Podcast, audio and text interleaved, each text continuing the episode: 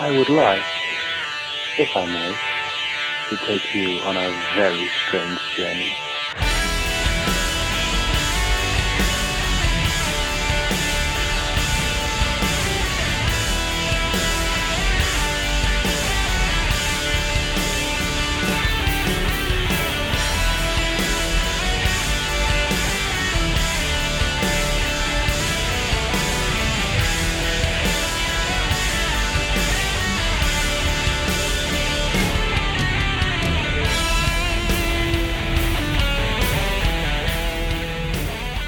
Welcome to 9 Sense. 9 Sense is a satanic perspective of our modern world, and I'm your host, Adam Campbell. I'm being joined today by Aaron from Down to the Crossroads. How are you, my dear?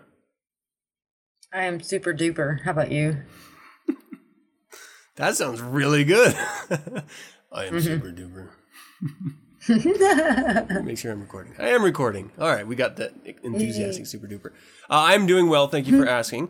And it is great to have not only you, Aaron, but you, the audience. It is January 11th, and we have what we hope is going to be an amazing show for you this week. Okay, so first and foremost, just as mentioned last week, if you're hearing this, then you probably already fucking know, but on the off chance that you're getting this in some other way, we have a new RSS feed. So if you have not seen a new 9 Sense this entire year, and you're picking this up from YouTube or from some MP3 link somewhere on the interwebs, well, all you have to do is go to the homepage, 9SensePodcast.com, and click on the RSS icon, and you'll see the new RSS feed, or you can just stay connected via iTunes, and you will update automatically.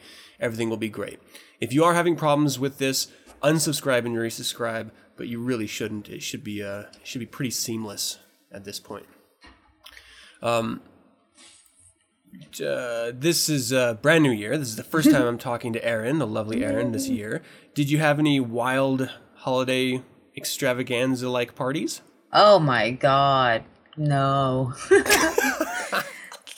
No, it was... we don't do that around here much anymore. We're super low-key these days. Really? Oh, we're old folks. So what'd you do, old fogies? For New Year's Eve? Yeah, for the holidays, in general. What did you do?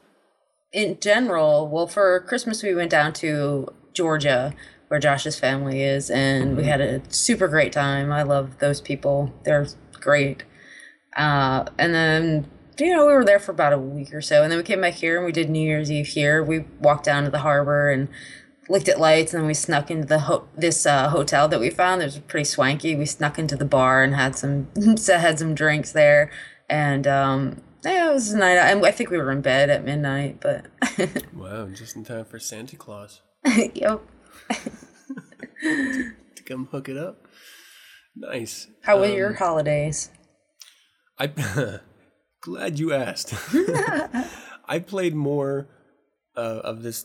We got my daughter this little pop-up castle princess game, board game, and I've played that so goddamn much. I'm actually starting to like it, so much. It is insane. And I have to say, my favorite princess is Belle. We do pretty good on average together, Belle and I. If you've never been a father and been forced to play dolls or, girly board games or dress up or anything with your kids, this may sound weird, but it's a really wonderful way. One, obviously, you always want to try to bond with your kids in some way, but it's nice to get them out of the house and try to, teach them something new, but it's even better at times to let them teach you and you to meet them on their preferred ground. In this case, it's princesses. It was so fucking cool just hanging out and playing over and over and over again. And then having her little friends come over and her calling me over like, Daddy, come play with us. And playing the board game with her and her friends, which I don't know. I had more social interaction with my daughter and her friends than I did with my friends this holiday. Really, really kind of weird. But it's a really wonderful way to bond with your kids, man. My son is at the point where he's out. You know what I mean? He's just out with his friends, or he's playing games, or he's just not part of the immediate family on a regular basis anymore, just sort of that age. So it's nice to sort of latch on. I mean, it's honestly at the point where, I'm going to sound like such a pussy.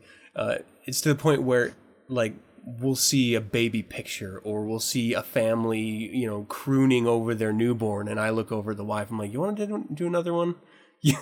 Even though we're both fixed, there's no fucking way ever it could possibly happen. I kind of still want another one. It's weird, right? Mm-hmm. It doesn't make a lot of sense, especially with all of the money and emotion and just general energy you dump into them.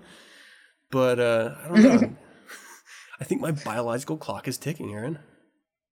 It's weird. Yeah, there's something evolutionary in us that just makes us want to have kids, even though against all logic, you know. Like, yeah.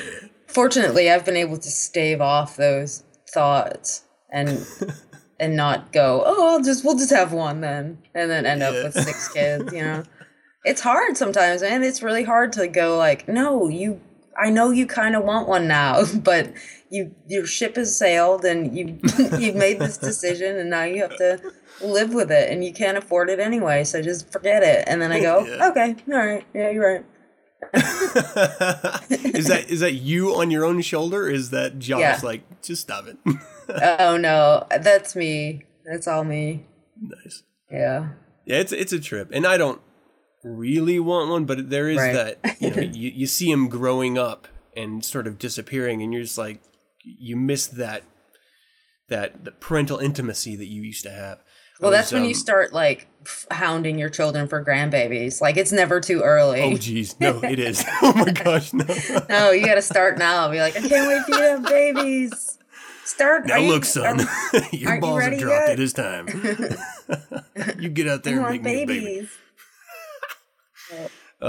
No, we were watching some TV show, and I looked over at my son, and I didn't. And as a parent, you do this from time to time. You don't quite recognize them because in your mind, when you think of your children, they look years younger than they actually do in reality. You think of them in terms of your babies. You don't think of them as, well, he's a fucking teenager now. And so looking at him, he looks so goddamn grown up. His feet are literally a half inch shorter than mine already. And I just don't recognize him. And I get this sense of pride and longing to, one, have him as a kid again, but also excitement to experience who he's becoming. You know what I mean? Like you get as a parent, you have this really kind of cool experience of trying to impart as much of the world's knowledge as you can in the first, we'll say 10 years. And then they start getting heavily influenced from the outside. And you hope that what you sort of instilled at those first years are enough to ground them with all the insane shit that they're going to hear outside your house. And the second that you lose control over their growth, you start to sort of not only yearn to get that control back or to help them along the way, but you also have this really exciting experience of like finding out who they're going to be. And that's kind of where I am right now. Is I'm excited to see what kind of a man he grows into, and I hope that at some point I can claim that I had a part in whatever, hopefully it's a good thing, that he becomes. But he, through this entire experience of me talking, is the same length of time I was staring at him. And he like turned to me, feeling my eyes. He's like, stop it. What are you looking at? Stop staring at me. I was like, you're my little boy. You're so grown up, and you're my little boy. And I immediately remember my mom doing the exact same thing to me when I was a kid. Oh my God! And I had this like shudder of like, oh fuck no, I am my parents. Oh, yeah. Oh my God. This, you're totally gonna turn into your dad. It's just bound to happen. It's fucked. Yeah. All right. One last little note for everyone out there.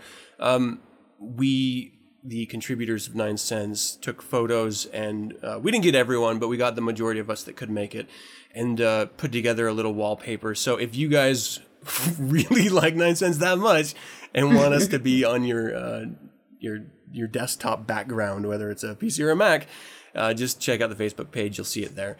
There's a wallpaper there for you. And then there's also like a 9 Sense smartphone wallpaper that I released years ago that's also there if you guys are interested in that. So, you know, just a little, another way that you guys can experience 9 Sense. It's only once a week podcast. And I know some of you need it a little bit more than that, and this is the way to do it. So just keep the cum off the screen, all right? Ew. Ew. Gross. God. Okay, so, you know, we didn't even talk about what's in the show. Okay, so Devil's Advocate. We're going to be talking about terrorism. That's right. A satanic view of terrorism. And to be fair, it's going to be two Satanists' views. Yeah. Mm-hmm. In The Infernal Informant, we have two articles. White House to convene summit on violent extremism. And fourth graders at New York school plotted to kill teachers with hand sanitizer, report says. We've got a special reading from Magister Slaughter of Underworld Amusements. And then we're going to close this out with Down to the Crossroads. Of course, Aaron is in his house. Episode 30. What we got this one? It's called Signifying. Signifying. I'm looking forward to that. And that's going to close it out for the episode. So how about we dive in with a little Devil's Advocate? In nomine de nostris Satanus Luciferi Excelsior. In the name of Satan, the ruler of the earth, the king. Though I am an active member, I do not speak for the Church of Satan. A satanic view of terrorism. First, I want to cover a few bases. First and foremost, this is my opinion. This is not representative of any other Satanist, any other human being, or the Church of Satan. And definitions. Terrorism is the use of violence and intimidation in the pursuit of political aims. And it's important to understand what terrorism actually is if you're going to have a discussion about it. And I'm bringing this up because not only because of the recent bombings and shootings in France, but all around the world, we just started to close down. I mean, they claim they're closing down, but it started closing down the longest U.S. war ever that began because of terrorism. Mm-hmm. Terrorism has, in my opinion, been the defining theme of the entire Obama and Bush before him presidencies. And you can't argue that terrorism in and of itself has dramatically changed our individual lives, even though it touches so few of us in America directly. And I think that's an interesting idea because it's something that in reality of it affecting us directly as in the violence or intimidation part of it, it's slim to none. And yet the thought of it drives a lot of our day-to-day thoughts, which blame it on media, blame it on the internet's immediate exposure of worldly events. It's a fucking stunningly interesting notion. Magus Gilmore, the high priest of the Church of Satan, has released a number of not only news bulletin interview responses, but also essays. For example, The Murderous Madness of Theism on the subject of terrorism. I suggest everyone go to churchofsatan.com or news.churchofsatan.com. Satan. And check that out because it's absolutely valuable. I'm going to take a little bit of a different spin. And here's something before we dive in. I know this is a long preamble here. To keep in mind that not all Satanists share political views, social views, and even in expression of satanic views differ. So we need to keep that in mind as we're having this discussion. Because I think it's important. Because, you know, obviously if you're like, well, he doesn't say the same thing as this other person, that's not satanic. Well, that's not fucking true. What makes an idea satanic is the individual's relationship and expression of that idea. And that is a very important idea to hold on to through this discussion. So let's start it here, Aaron. And I know we didn't plan anything, so this is all going to be off the hip, just riffing. Yay.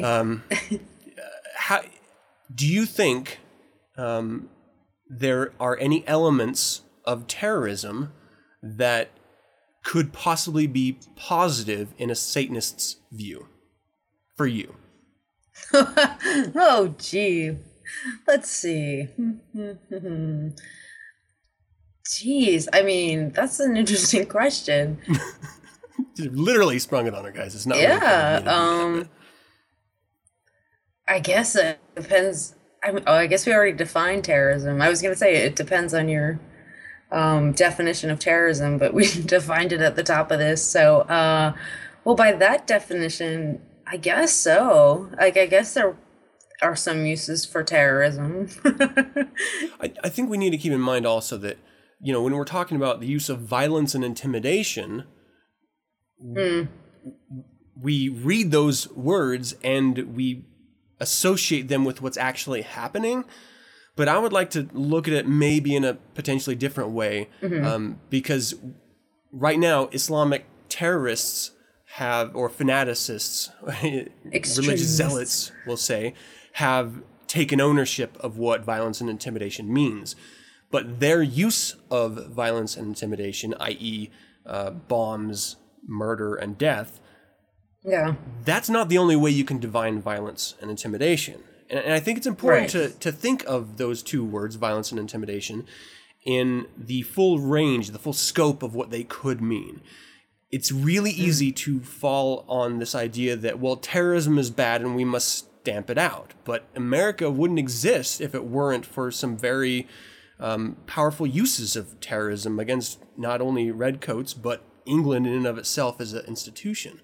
And we use it and have used it throughout all of our American history to maintain our position of authority and control over other people's countries, really. Yeah. So within that framework, how do you see, and we'll say, you know, now that we've sort of laid a groundwork of opening terrorism up, how do you see the current climate of terrorism in our world? I mean, because the Islamic fanatics have really taken ownership of it, do you think there's any way of anyone ever stopping that? Oh, that's a really interesting question. That's one I've been thinking about a lot lately. I mean, what do you do when, and this is such a much larger discussion, but what do you do when you have these crazy, these fanatics that are willing to do anything for their cause, and it doesn't even matter what happens to the individual, because when you know, if you take out the individual, well, then two more just pop up in their place, you know? And that's a terrifying idea. Like, we have to find the source of this and nip it in the bud. And I have a lot of opinions about what that might be, but we really? Can, well, not really. No, I mean, so just the source of Islamic terrorists, or just in general terrorists? Well, mostly in general. It's sort of dogma or religion specifically. I think that the only way that we'll ever stop terrorism is to level the religious playing field. See, that's interesting, because, you know, our terms of our definition of terrorism doesn't even bring up religion directly. And I think it's really interesting, because what we've seen in the past, what we have seen as an American culture since our beginning, is a blurring of the lines of religion and politics, in that maybe they never were separate. And you can make a pretty goddamn strong argument that they never were separate. But in America, we pretend like they are, or we pretend we want to have them separate. And so to try to project that out to the rest of the world, it's easy for us here in having Webster defining what terrorism is. But if Islamic terrorists or Islamic fanatics don't see it in the same way, and there's like, I'm not trying to do anything political at all. All I want to do is shut your ass up for drawing a fucking picture. Well, how does that fit into the meme of terrorism? Oh, that's a great question. Is we, like a, you know, at that point, is it just murder? Yeah, I mean, we have to kind of decide on definitions, and then that would mean reasoning with people who are, you know, ideologically unreasonable and impossible to talk to. You know, because their dogma is constantly getting in the way of their reasoning. I don't know how you fucking talk to people like that. I don't know how you negotiate people with that. I don't know how you come to resolutions with people like that, with fanatics. I mean, I don't mean to sound so very racist when I say people like that, but you know what I mean? I mean extremists of any religion. I don't know how you talk to them. How do you negotiate with people like that when you're speaking, you know, different languages of logic? Yeah, I mean, you're literally coming from completely different positions of culture. So, you know, what we're seeing as terrorism, they are definitely not. But, I mean, do you think it's a clash of ideologies, you know? Oh, absolutely, for sure. I mean, do you think that the term terrorism is being used too much just as a blanket term rather than the actual real definition of it? No, I don't think so. I think that I like the way that it's used. I don't want it to be too terribly narrow. I think it's okay that it's used pretty I don't think it's used liberally, but I think the strict definition of it should have a little wiggle room. So what would what would the definition of terrorism be? Would you just automatically just add in religion? I think I might. I think at least some sort of dogma, which, you know, is maybe just a euphemism for religion, but it doesn't necessarily have to mean that, you know? Mm-hmm. It's just any sort of rigid set of ideals that are not open to discussion, you know, are not at all based in any sort of reality. It's interesting because I look at terrorism through my own satanic lens, and on its face, I cannot see anything wrong with it. Mm-hmm. Though there are things that happen very badly with it. So let me explain a little bit. As Satanists, we very much cherish the idea of respecting the political environment that you live in.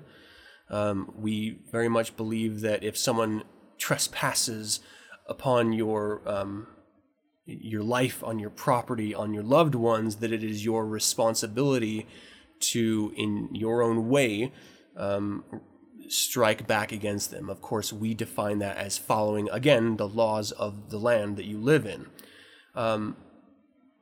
What if the laws of the land you live in encourage retribution? What if the culture you live in encourages the striking out against those who speak out against you? Then, as a Satanist, you are just doing exactly what comes naturally. So... and I know there's a lot outside of that when we apply it to the real world that can cloud up the core idea. But that's how I see it at a beginning starting point. I do not agree with Islamic radicals, not their religion, not their politics, not their social views. And I certainly don't agree with them blowing up people outside of their territory. But I gotta be honest, I give a fuck if they just stay within their own borders and blow each other up. I don't mind that at all. And you traditionally see that quite a bit. And so with that in mind, I don't really care about terrorism. I can, through the stretch of imagination, here in America, see, you know, if the worst happens, becoming a terrorist myself. Because if you go into a police state, if your rights are stripped away, if you no longer have the freedoms that you had grown up with, had lived with, if people from across the sea are using drones on a daily or hourly basis to rain down hell upon you, and you had nothing to do with it. There are situations where I could see, I could agree that you have to do something. And so if I'm cursed with the perspective here. If I saw myself as living in Pakistan, for example, and I'm fucking herding my goats and a drone drops a bomb and kills my home before I can get back, my family is dead. Well, I would hate whoever sent that drone. And in this pretend scenario, that would be America. I would be beside myself in grief and anger and rage and frustration. And what would you not do to get even? To just hurt them in some way. So I understand and I accept the idea of terrorism. But just like you just said, Aaron, How do you stop something like that? And if we can look back at history and understand one thing, it is a part of our behavior. You will never, if terrorism is the use of violence and intimidation in the pursuit of, and we'll just say ideology, because that could be social, religious, or political, then that's been going on since the beginning. That is what makes us humans. Our attempts at influencing our environment to have our way, to have others behave in our way. I mean, how can that be a bad thing? I mean, unless it's against you and your family, of course, then it's a bad thing. But the notion of it, I don't know. We, as Satanists, traditionally, I would say the majority, I don't know anyone who's not this way, though I don't want to pretend that there's not, we're much more accepting of outsiders' ideas. And if someone drew an image of, let's just say, Anton LaVey or our high priest, well, we don't deify them. We don't see them as flawless, so it wouldn't fucking matter to us. Mm-hmm. You know, it's not something to kill people over for us. And, you know, we do have tools to avoid physical retaliation, i.e. ritual. So, I don't know. We wouldn't express it in the same way. But for you, Aaron, could you see a situation where you would turn that way? You know, if just this fucking stars aligned? I don't know. You know, it's tough to say, but I know that there's a really dangerous place when when no one has a sense of humor. You know, mm-hmm. if you're part of a religion that can't tolerate, you know, can't really laugh at yourself. I wish that there was a way that they could question that, you know, which goes back to the beginning of how do you even stop this? But I don't know where I would be. It's hard for me to imagine a world where I would be faced with that choice of turning into a terrorist. It's so foreign to me. I think it is unfair to look upon the greater Islamic community and say, you guys need to step up and stop these guys. It's too hard. Because the reality is the majority of the people in power, silently condone or outright support this behavior. Mm-hmm. And so if the people in position of authority over your nation don't want to stop it, what can you do as an individual, just Johnny Joe Smith down the street? Like, literally nothing. You could die if you tried to step up, or you could just be fucking quiet. So I think it's unfair to say, oh, you need to police your own. Oh, you guys need to raise up. That will never fucking happen, which continues this process that we have right now. So if it cannot be done from inside this, I'm just going to say large group of individuals, then it has to be done from the outside. Mm. And so what is the answer? The United States has been striking out at Al-Qaeda and their different shoots for 11 years now, raining down drone bombs since Obama's been in office more than ever before. And it's just spurred up more rage and anger. And then you toss Guantanamo into the mix and it keeps building. I mean, if we're feeding the fuel, what can we fucking do? Is it just something where you just wipe your hands and say, you know what, this is going to happen. We're going to stop fighting against it and we're just going to focus on us. Or, I mean, you do a full-blown invasion of others' countries and, you know, stamp it out that way. I mean, the problem, I think, is that it's not just the average, and I'll use Islam follower as my reference here because that's the most prevalent nowadays. It's not the average Muslim's responsibility to redefine thousands of years of doctrine in fanaticists' minds. Mm-hmm. And like, what the fuck can you do? I don't know. And then is consent from external powers, other countries, if is their non-willingness to stamp it out encouragement in the end? My old company commander in the military used to say silence is consent. Mm-hmm. Well, if that's true, then it would explain why it's been fueled so much in the past 11 years, so much ramped up, so much more. I don't know. It's hard to know. Like centuries ago, would we have just sacrificed everything to invade this country? You know, just lost thousands and thousands of lives. I mean, that's what they used to do, wasn't it? Like back in the days when people were conquering other countries, they would just, whatever the cost, militarily or, you know, with bodies, was worth it. Maybe we're just a bunch of pussies and we're not willing to fight for what we know is right.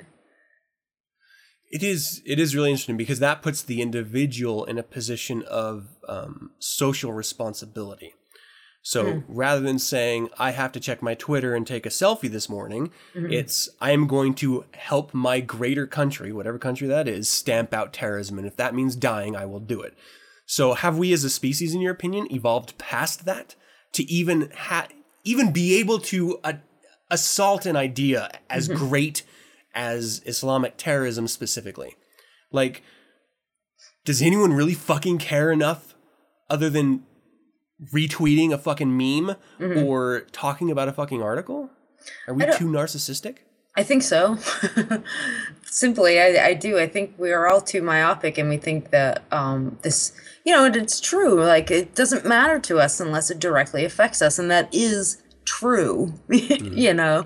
But if we want to think ahead or think about the future or think about our children and our legacy and all of that, then we have to consider maybe we have to sacrifice some things for the greater good, and that might be human bodies. And again, I mean, that's another discussion. What is the greater good? I mean, from the position of a Satanist, it's going to differ greatly than from a position of your Alabama Christian. So having that defined, especially, you know, obviously we are in America. And so it's easiest and maybe our only way of expressing the idea of political confusion through our own process. But our country is very much divided on literally every single fucking thing. Yeah. Solar power. One thing that could literally make us energy independent, we cannot fucking agree on. No one wants to do it. Because we're controlled by corporations, which, okay, that's the American way. You know, I understand that. But if we can't even agree on something as simple as cleaning our fucking air so that we can continue to breathe, if we can't even do that, what chance do we have ever of even addressing something like terrorism in an honest way? Yeah, you're absolutely right. I mean, let's be reasonable about this. Like, we can't even fucking do that right. There's no way, realistically, that we're going to band together. Even if we could all come to a consensus on what the greater good was, there's no way we do anything about it. Yeah. And this actually leads in perfectly to the first Infernal Informant article. So I think we're going to stop it there. And again, I want everyone to keep in mind that as we have open discussions about terrorism and what that means and the support thereof, or the condoning of, we'll say, keep in mind that we are both here Americans. We're both Satanists, and I don't want to speak for Aaron, but I very much I love the country that I was raised in, that my fathers sacrificed for, and it means a lot to me to identify as an American. And so I come from that position. And I want to make that very clear.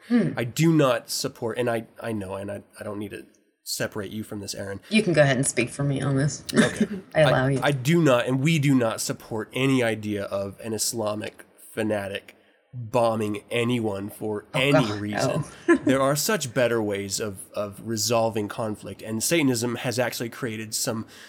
not created, but I'd say outlined and presented some very healthy ways of doing so. Oh, yeah. So the idea that me saying I can imagine a position in life that I would support an idea of terrorism does not equate me wanting to be a terrorist or support terrorism or anything like that. And I hope everyone's adult enough to understand.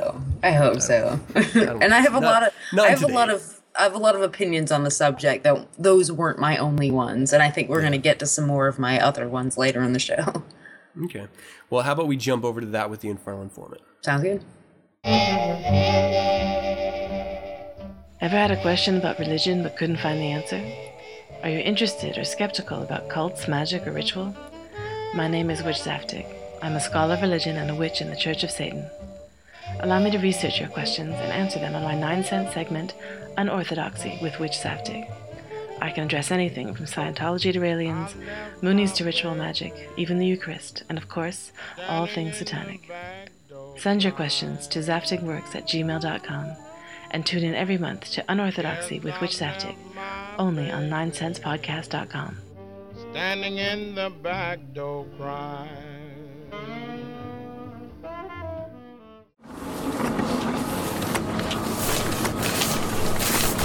Nope. Hey, what's going on fast? Infernal Informant. Get on the truck. You out now.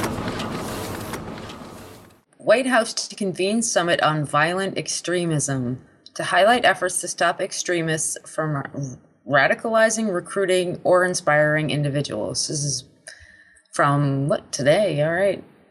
The White House will convene a summit next month on the ways the U.S. and other governments can counter violent extremism and domestic radicalization, the Obama administration said Sunday. The February 18th event will highlight efforts at home and abroad aimed at stopping extremists from radicalizing, recruiting, or inspiring individuals. The summit will also discuss how local communities can run their own programs involving educators, religious leaders, law enforcement, and medical professionals. Participants will be drawn from both the U.S. and allied countries, with more details to be announced in the coming weeks. The event comes amid rising concerns in Western countries about citizens or residents carrying out attacks inspired by Al-Qaeda, Islamic State, and other radical groups. Last week, gunmen staged a deadly attack on French satirical magazine Charlie Hebdo, killing a dozen in apparent retaliation for the publication's long history of lampooning Islam. Yeah. Yeah. Okay, so obviously this ties in exactly with what we were speaking to earlier. So what do you think about this? Do you think the White House can do anything? Well, they can definitely convene a summit next month. They can definitely do that. I don't know, man. I don't even know what the fuck that means. I'd love to be a fly on one of the walls in the White House when they have this summit. Because I want to know what they do there. I want to know what they talk about. I immediately thought, you're fucking preaching to the choir. What? We're not the ones. Yeah. U.S. and their allies aren't the ones with the fucking problem. Well, they better be the ones that come up with a fucking plan, though. I guess that's. But then that's not like that's not what this is, as far as I understand it. This is how we can counter extremism or stop it domestically. Mm-hmm. Like, this isn't like they're not going to have local communities rising up against Al-Qaeda or against fucking ISIS or something. I mean, this is very much like, we're just going to talk and, hey, you know what? Terrorism is bad. We together, us allies, we shouldn't be terrorists. Well, no fucking shit. Yeah. So did you, I mean, when you read this, did you think that they were going to come up with a plan to combat? No, I certainly didn't think that. If it's anything like the meetings I have at my work, it's sort of just like, so we should form like a committee or something for this and be like, yeah, we should totally do that. Okay, I'll shoot you an email and we'll, you know, it's going to be like some bullshit like that. They're not going to figure terrorism out there. And I'm sorry, not terrorism, extremism. They're not even going to call it terrorism. We're just talking about extremism in all its forms, I'm sure. Yeah. I'm sure they're going to talk about all kinds of extremism. I mean, there's a huge elephant in the room with terrorists tattooed across his chest, of course. Right. But yeah. The whole fucking point of this summit. Yeah. Well, good luck, guys. I hope you come up with something dope, because this is scary times. Isn't this the point of the UN, though? Like, I guess. Like, I don't know. Like, literally, isn't this the sole reason the UN exists? To confront and stop global catastrophes? And this is certainly a huge one. I mean, this is certainly one. It affects so many different countries that are represented in the UN. Why wouldn't they naturally just say, you know what? We're going to put together some forces and we're going to assault this head on. We're tired of fucking having our citizens suffer. We're tired of this bullshit. You can't even draw a goddamn cartoon. Mm. You mention Muhammad in an inappropriate way and someone dies. We need to do something. But no. Mm-hmm. Not even, we're not going to talk about terrorism. We're going to talk about, this very much feels like 1980s political correctness to me. Yeah. We're going to convene a summit on violent extremism. You mean terrorism, right? No. No one said the T word. No. Violent extremism. Because it takes more forms than just terrorism. You know what I mean? It's not just that. Oh my God. That's what we're fucking talking about! Yeah. Like, that's the whole thing. That's the whole reason the White House is doing this. Why not just fucking call it what it fucking is? And it's allies getting together to have an honest discussion about how the fuck can we deal with this? Like, what are our real options here? Well, I mean, what are they going to do, though? I mean, what do you do? When well, that's just, the thing. I just... like, a lot of our finances are, and a lot of our Middle East support is tied up in some heavyweight Arab countries that are solid Islam controlled. So we're all super fucked. What's that? We're all just so super fucked. Yeah, I never really like to take a defeatist point of view, but I mean, they fucking won. I can't bring fucking shampoo on an airplane. Mm-hmm. I can't bring shampoo on a fucking airplane. You can't keep your shoes on at an airport. They fucking won. It's insane to me that. We sit here and as Americans, we talk this talk about we will never let the terrorists win, except for every fucking thing that they do, we react to in extreme because of.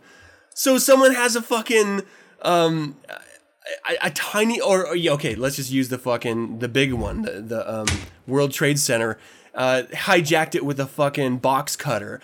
0 knives on a fucking airplane. Oh, I'm sorry, your nail clippers have a file? That's too much. We cannot have a file on this flight. What? And then, it doesn't make any sense. But because we're Americans, we can't profile. Nope. We cannot judge. Nope. We don't want to look at someone and say that they might be a terrorist. So we have to apply it to every single person on the goddamn planet. Because we can't use our fucking heads. It is insane. So no. If the entire purpose of attacking America was to down their financial power and to disrupt their happiness with fear, job well fucking done, Al-Qaeda. You fucking won. Kudos. We had the Great Recession immediately following. Yep. We fucking, and of course, you could blame, rightfully so, the banks, but if you don't think that the World Trade Center had anything to do with financial... what's the word I'm looking for? Turmoil across the world, then you're a fool. They very much, they hit us home where it fucking hurts. And we're still feeling the reverberations of it. Like, still to this fucking day. Mm-hmm. Yeah. It's insane. So, yes, please, White House, have a summit. And instead, let's say, instead of ramping up drone attacks and not knowing who you're killing, maybe, in my humble opinion... we could look at some of the ways that you're influencing our local citizens and saying, maybe we should stop. Okay, first and foremost, let's close Guantanamo and let's get those fucking people out of there. Second, let's stop spying on our citizens. And let's have the CIA do what they always have and spy on potential criminals. And then let's stop punishing the American public for shit that the American public didn't have anything to fucking do with in the first place! Like, let's stop smacking everyone on the back of the hand, because you know what? We didn't fucking do anything! So let's start there. And then maybe we can direct our ire at the problem, Islamic fundamentalism, and then we can address the fucking solution. Like, if you just say everyone is the problem, how can you ever think of fucking solving anything? It's insane. It's like if I had a fucking stuffed up a sink. And I was like, well, we better check the neighbor's sink too. Let's go plumb theirs. Well, why don't we just clear out our sink? No. There could possibly be a greater sink clogging problem. Let's check everyone's sink before we actually check our own fucking sink. It doesn't make sense. What the fuck are we doing? I don't know. What was I talking? What is this about? I don't know. I think we're moving on. Sweating. Are you okay? No. Oh, honey, you need a break? I'm so upset. No. So yeah, I don't think. As long as we continue to pretend that everyone's a potential threat, and we have summits on how local communities can run programs to stop indoctrination, and we keep passing bills preventing fucking Islamic law from taking hold in the United States, you fucking retarded Bible Belt states! We will never be able to, fucking get our heads out of our own asses and address the real fucking problem, Islamic fundamentalists! Why? I don't get it. Why don't we just fucking turn focus? It doesn't make any sense to me. Why are we punishing everyone else? He's got a point, folks. I'm sorry. I am actually sweating. Fuck. So I don't know. I mean, is there anything else you want to touch on? No. I'm scared to say anything else. I can't yell at me. I promise to shut up, and I apologize for yelling. I'm not yelling at you. Just Are you sure? I'm sorry. I never take into account how other people feel when I rant, and I don't. No, I know some people, it bothers them, and I'm sorry. I'm sorry if you're one of the people that... Next time I'll say trigger warning when you start ramping up. Let's give safe word. Yeah, okay. If you start, feeling me getting a little too whatever, just toss out... What's a safe word? Like, Adam, chill the fuck out. What would that safe word be? Banana boat. Okay, there it is. Banana boat. Let's not abuse banana boat because then it'll lose its power. Yeah. Okay, here's one that, oh, fuck, you might have to use your safe word on. Nibbly. Fourth graders at New York school plotted to kill teacher with hand sanitizer. This is Fox News, so you know it's true. It's true. Posted January 11 today. 3 fourth graders in a New York elementary school plotted to kill their teacher with hand sanitizer in December, the New York Daily News reported.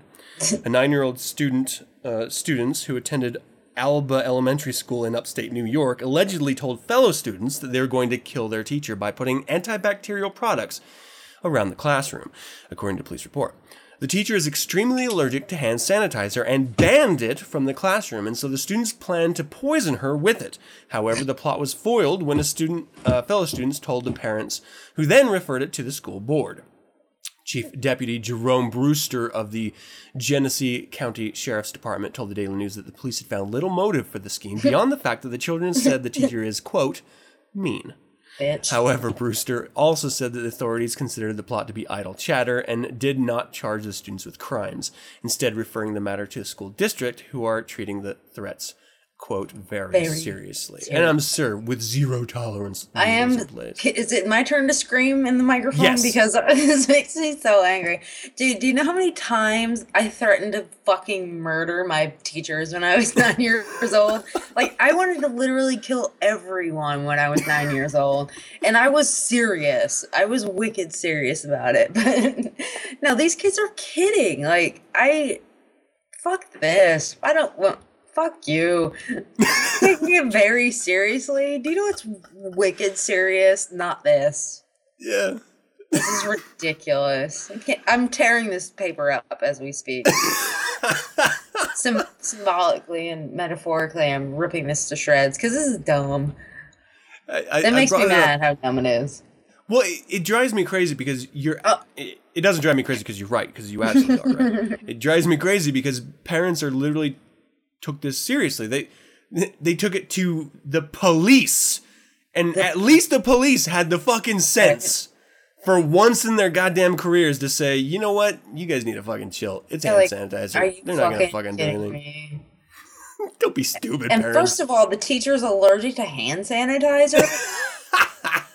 I call bullshit on that. It's banned from the classroom. She sounds like a cunt. I think I want to fucking kill this lady too. I'm going to assume it's a lady. I don't want to be around any person, any human being that is so sensitive that they're, I cannot have hand sanitizer near me. The alcohol dries out my skin. Right? Let's be honest. Like, I don't think her allergy was like a life-threatening allergy. She probably gets like itchy bumps. Like, she maybe gets hives from it. It's not the end of the goddamn world. It's not going to kill her. I mean, it's cute that the kids thought that that might happen, because that's just precious to me. But I'm glad that the cops were just like, hey, first of all, hey, dum-dum 9-year-old. It's like, that's not how shit works. Like, and second of all, teacher, whoever reported this, you're in detention because you're stupid. Well, and so this brought up two thoughts immediately to my head. How shitty is this teacher that the kids want to fucking kill her? How shitty can she be? That normally a 9-year-old is just like, I really don't like you. They playfully say, I would kill that bitch. I fucking hate her. And that's the end of it, because you're now out of school and you're playing with your friends. Like, that's the end of the story. You don't think about it again. This teacher was so bad. The kids were plotting against her. Honestly, it was probably a side comment. Hey, we should kill any bacterial. And then some pussy of a child that was taught to narc on other fucking people told their parents. Oh my God. By the way, here's the other fucking thing. Get that banana boat ready on. Okay. This drives me crazy. If you are teaching your fucking kids to narc on other kids for something as stupid as putting hand sanitizer. Sorry. Right, though? Yeah. Like, what are you teaching your kids? I understand if they're passing heroin around, but hand sanitizer? Really? Oh, I can just picture the little bitch who ratted them out, too. Because I know those girls, and I wanted to kill them, too. I was Heather's at 9 years old. I wanted everyone to just fucking... and the whole school to just burn in flames.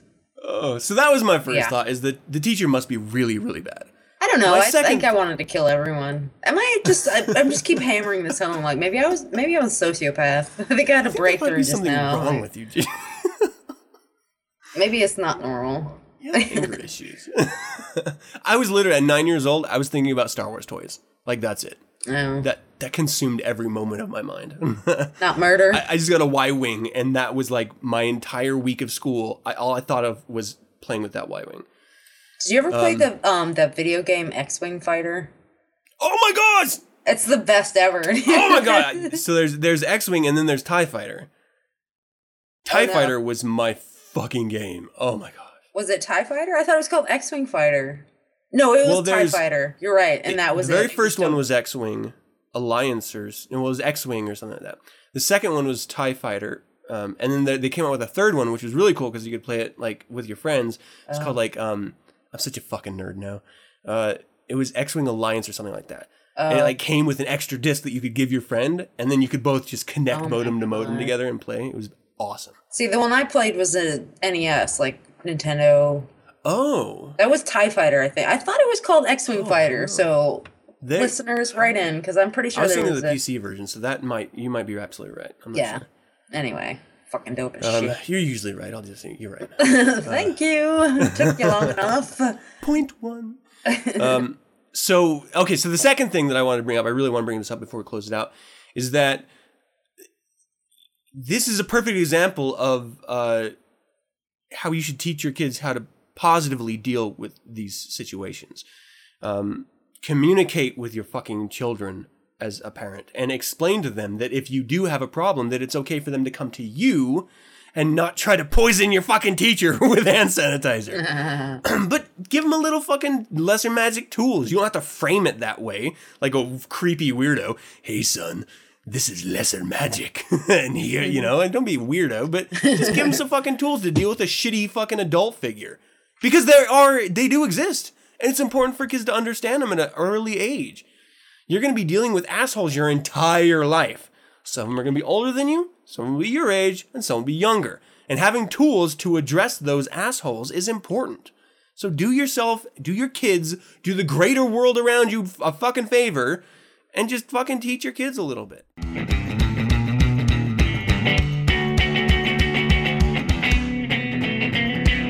Why? This is Darren Deicide. You starve for the facts, but you can't find them. You know you are tangled in a web of spin, and you don't know which way to turn. Join me as I broadcast Agent Provocateur from the bowels of the barracks, where we deconstruct global affairs, pulling up the ugly truth and smearing the hypocrisy in the faces of the masses. Join me only if you're prepared to question everything you may have believed to be true, and have a few laughs in the process. This is Agent Provocateur.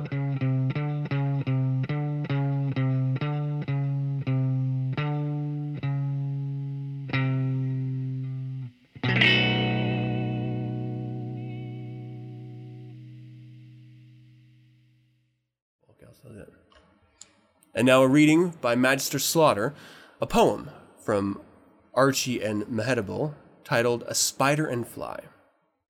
A Spider and a Fly by Don Marquis.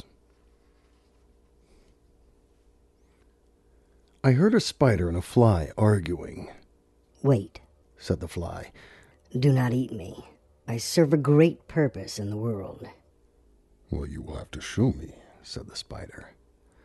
I scurry around gutters and sewers and garbage cans, said the fly, and gather up the germs of typhoid, influenza, and pneumonia on my feet and wings.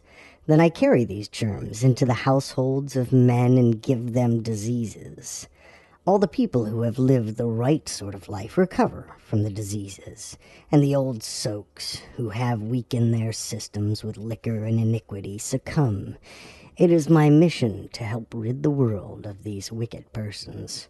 I am a vessel of righteousness, scattering seeds of justice, and serving the noblest uses. It is true, said the spider, that you are more useful in a plodding, material sort of way than I am, but I do not serve the utilitarian deities. I serve the gods of beauty. Look at the gossamer webs I weave. They float in the sun like filaments of song, if you get what I mean. I do not work at anything. I play all the time. I am busy with the stuff of enchantment and the materials of fairyland. My works transcend utility. I am the artist, a creator, and a demigod. It is ridiculous to suppose that I should be denied the food I need in order to continue to create beauty.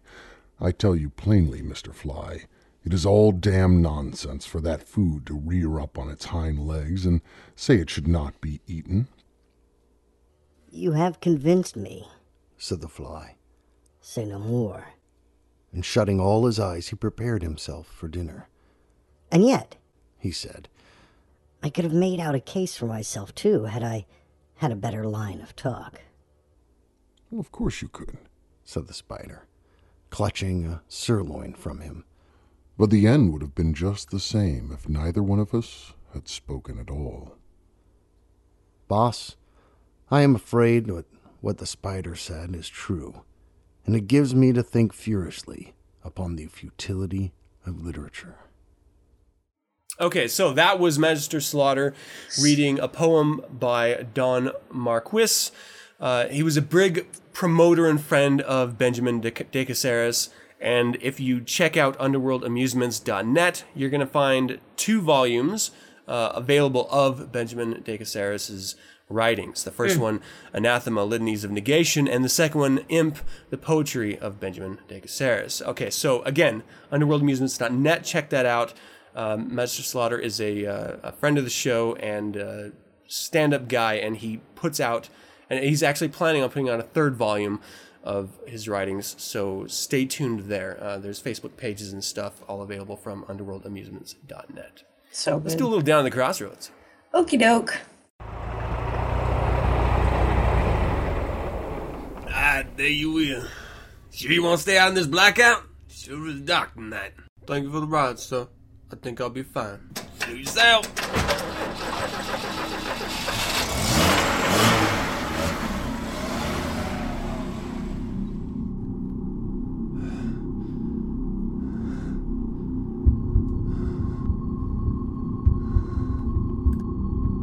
What are you doing out here? I'm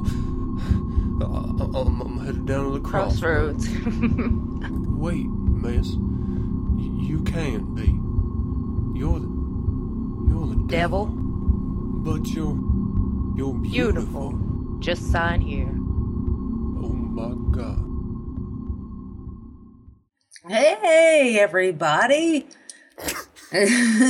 I'm really working on my intro. You like that? Hey, everybody.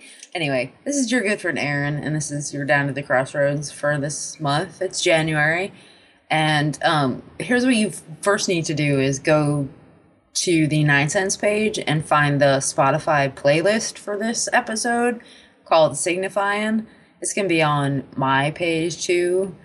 But you want to play the songs we're talking about. Otherwise, it's just us flapping our fucking gums, and it's really awful. What are you doing? Why aren't you listening to the Spotify list? It doesn't make any sense. It's true. So, listen along. This week, we're talking about signifying. And so, I always have a theme, and it's always pretty vague and tenuous and nebulously connected to the songs I pick. But this week, we've been talking a lot about censorship and freedom of thought, freedom of speech, all of that kind of thing. So these songs I picked because they are sort of a satire. They all contain a sort of a form of satire. And if one of them is signifying is a word that maybe sort of meant a lot of things over the years, but in this sense, I'm using it as a sort of it's sort of a rhetorical device that's used a lot by or it was used by like African Americans and the blacks on plantations and sort of that sort of thing. That's evolved over the years, and there's a million different names for it, and people call it like the dozens, I think it's been called. Like an actual friend of mine called it that, or snap, like where you just sort of like talk shit, but it has a greater meaning, and it's sort of a satire. So these three songs I picked all are sort of specifically satirizing religion, because that's what I want this show to be about. I want this entire 9 Sense episode to be about satirizing religion. Fuck religion. Not just fuck religion, but with a sort of sense of irony, you know, a bit of cleverness, you know, and that's what I think, unfortunately, a lot of people miss about satire is that it's taking the piss out of something, you know. It's sort of taking everything that one holds sacred and just saying, you know what, maybe it is sacred to you, but it's not sacred to us. And it shouldn't be sacred to anyone, because there should be no such thing as sacred. And, you know, I think that's what a lot of satirists are trying to say. Like maybe I don't consider myself a satirist, but I think if you asked one, they might say that what they're trying to do is just to get people to say, oh, my beliefs might be crazy too. You know, maybe I should question exactly what I think is, you know, what I think my ideals are. Maybe they're crazy. I don't know. I've never thought about it. So I think that's kind of what satirists do, is just take the piss out of everybody, bust them down a few fucking notches, and let them know, like, you're not as hot shit as you think you are.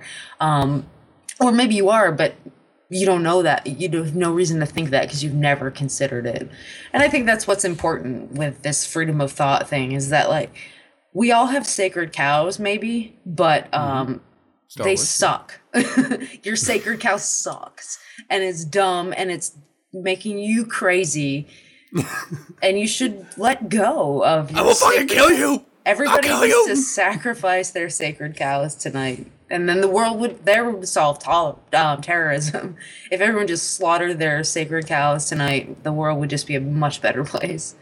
Hell yeah. So the music I chose, putting songs. A lot of responsibility on these tunes. Yeah, well, you know, I think they, you know, if we all paid attention to this, maybe we could solve terrorism. But so I think, you know, boy, I don't want to talk about this too much longer.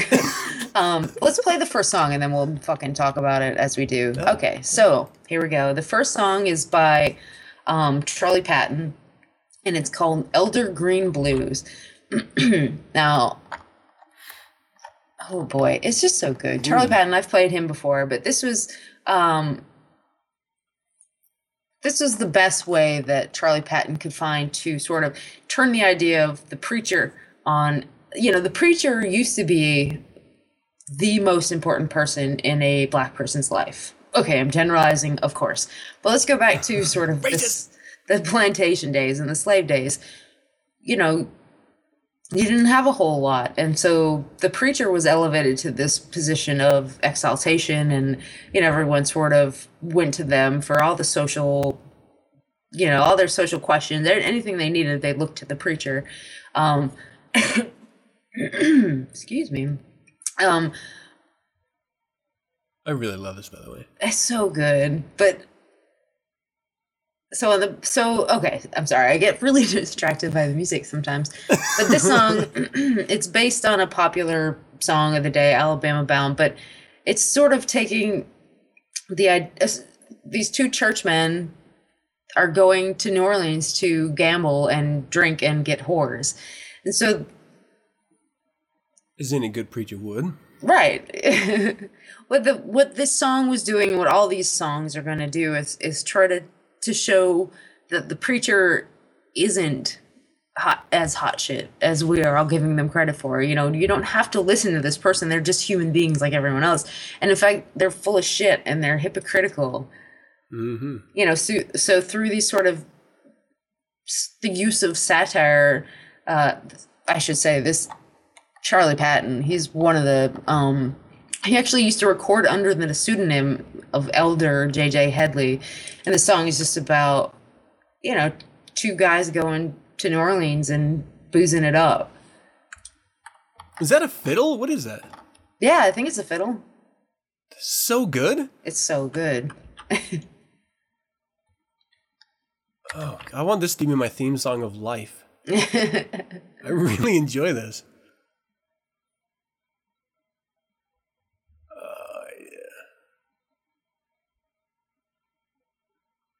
Yeah, so, you know, the point of this song and the point of the rest of the songs is to sort of show that preachers are just people like us, and there's no reason to listen to them as some authority. I love the idea that if you're a religious individual and you believe that there's this almighty being who has absolute control over reality, that, oh, Jesus, there's an ad that just popped up. Has absolute power over authority over everything, but you're not going to talk to him. You're going to talk to some dude that you're like runs your church. Like right. He is the guy that you're going to talk to. I never really understood. I mean, I'm making a number of leaps here. I can't imagine an invisible man anyway, but right. If I made that leap, why the fuck would I have Joe fucking preacher man? Why would I elevate him? That doesn't make any sense. Like, he's literally, as if you're going to take what he's saying literally, a big a sinner as I am. Mm-hmm.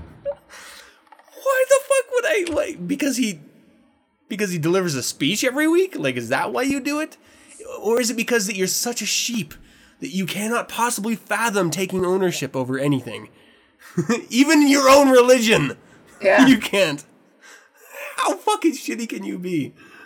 Oh. Yeah, well, you know, the preacher started this sort of thing, you know, talking about like plantation and the slaves, like religion was such a big deal to them, you know, because it allowed them to sort of remain detached from what they were doing, like the horrible lives that they had. They were religion allowed them a sort of escapism that instead of focusing on the present and the shitstorm that was their life, they were allowed to daydream about the afterlife and how good things were going to be once this horseshit life was over. Mm-hmm. And you know, after the war, after the slaves were freed, they had to deal with the immediate realities of life and the fact that you know, the vestiges of that slave religion that was given to them on the plantation and the assumptions were just ridiculous. And they had to actually deal with like, oh my God, the fact that maybe this hereafter doesn't exist. And all I have is this shitty life that I have now, you know? Mm-hmm. Yeah. Okay. I can see that. I'm glad.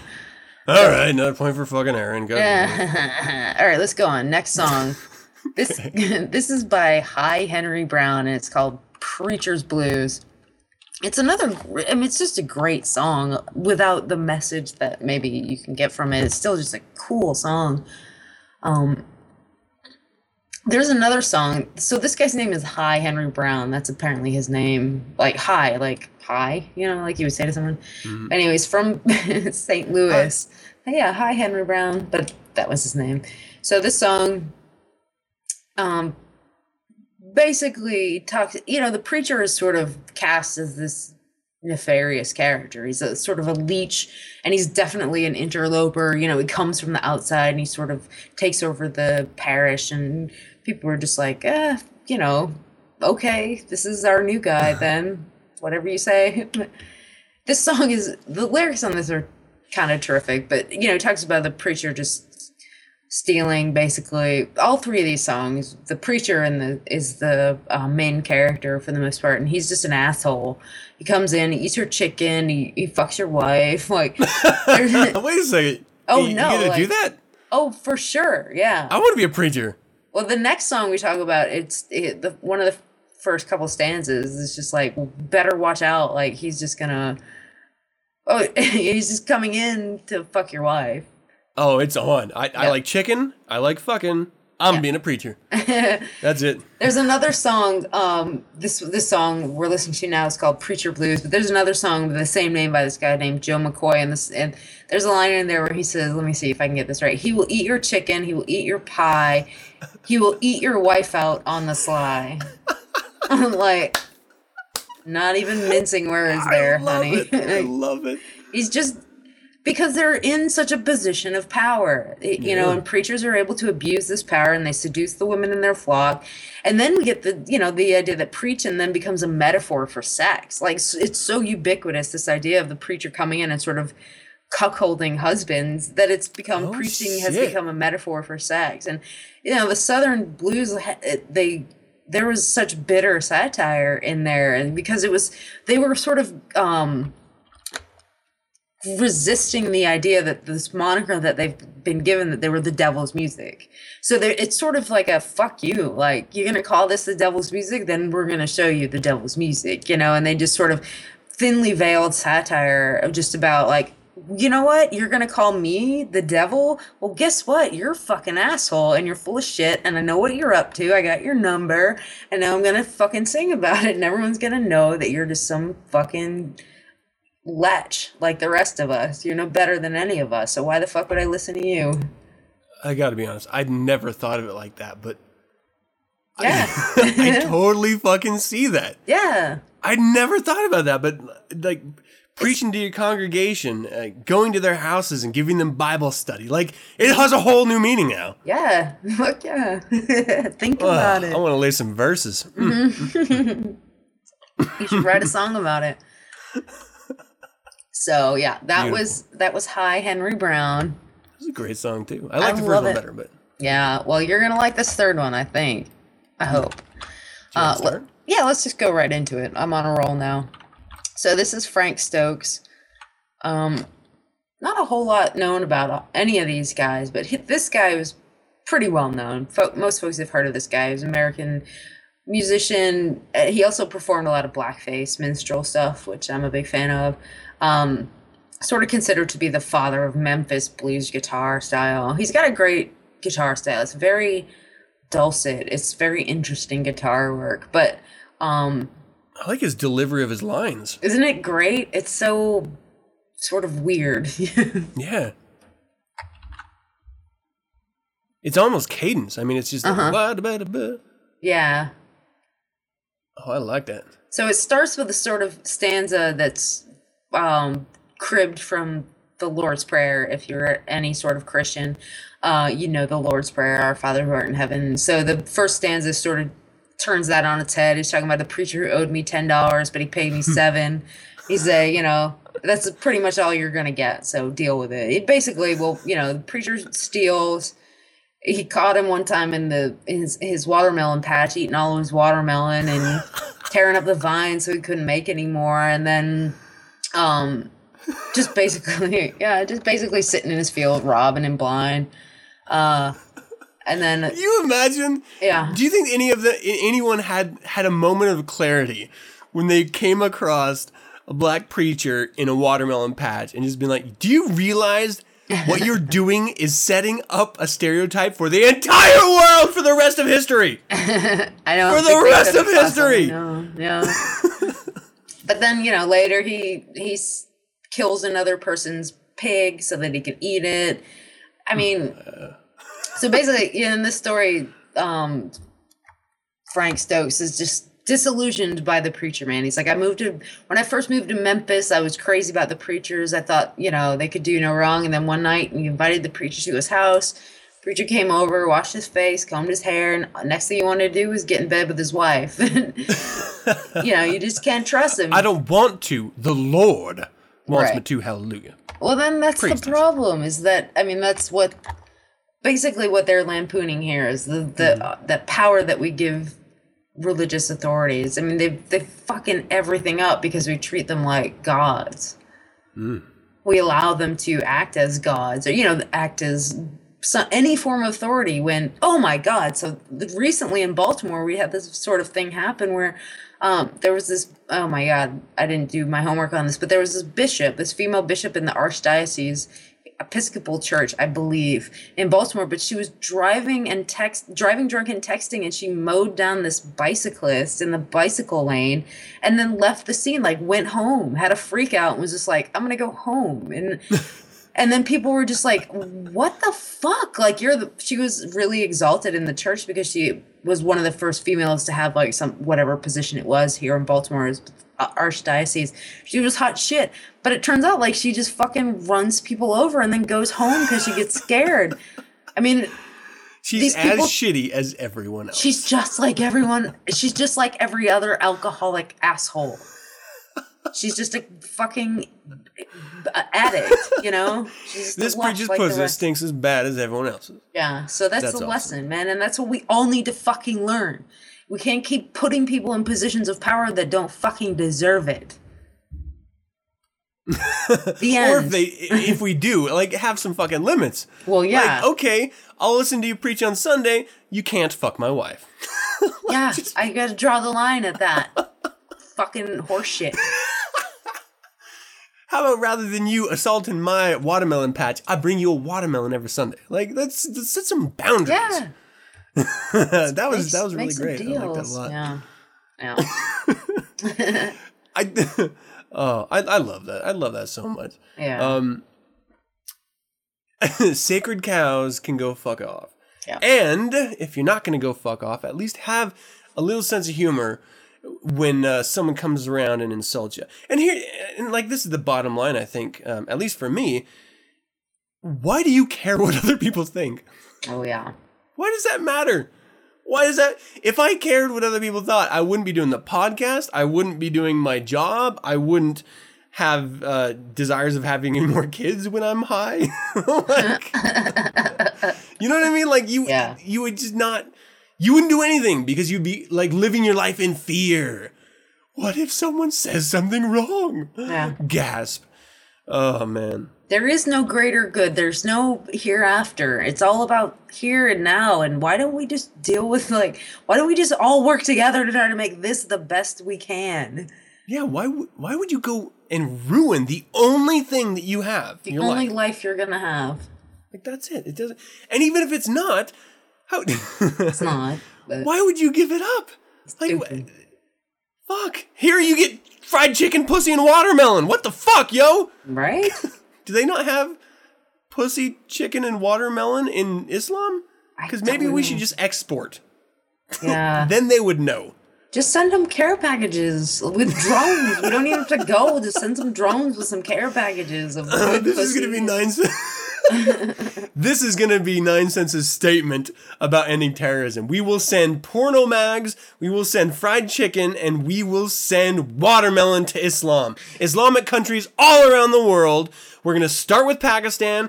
We're going to go into fucking every single Islamic country. Now, there's going to be a lot of them, so I'm going to need everyone's help here. Mm-hmm. Care packages for every radical fundamentalist. Because once they get a bite of that crisp fried chicken and they rub one out, they may not be so excited to blow themselves up.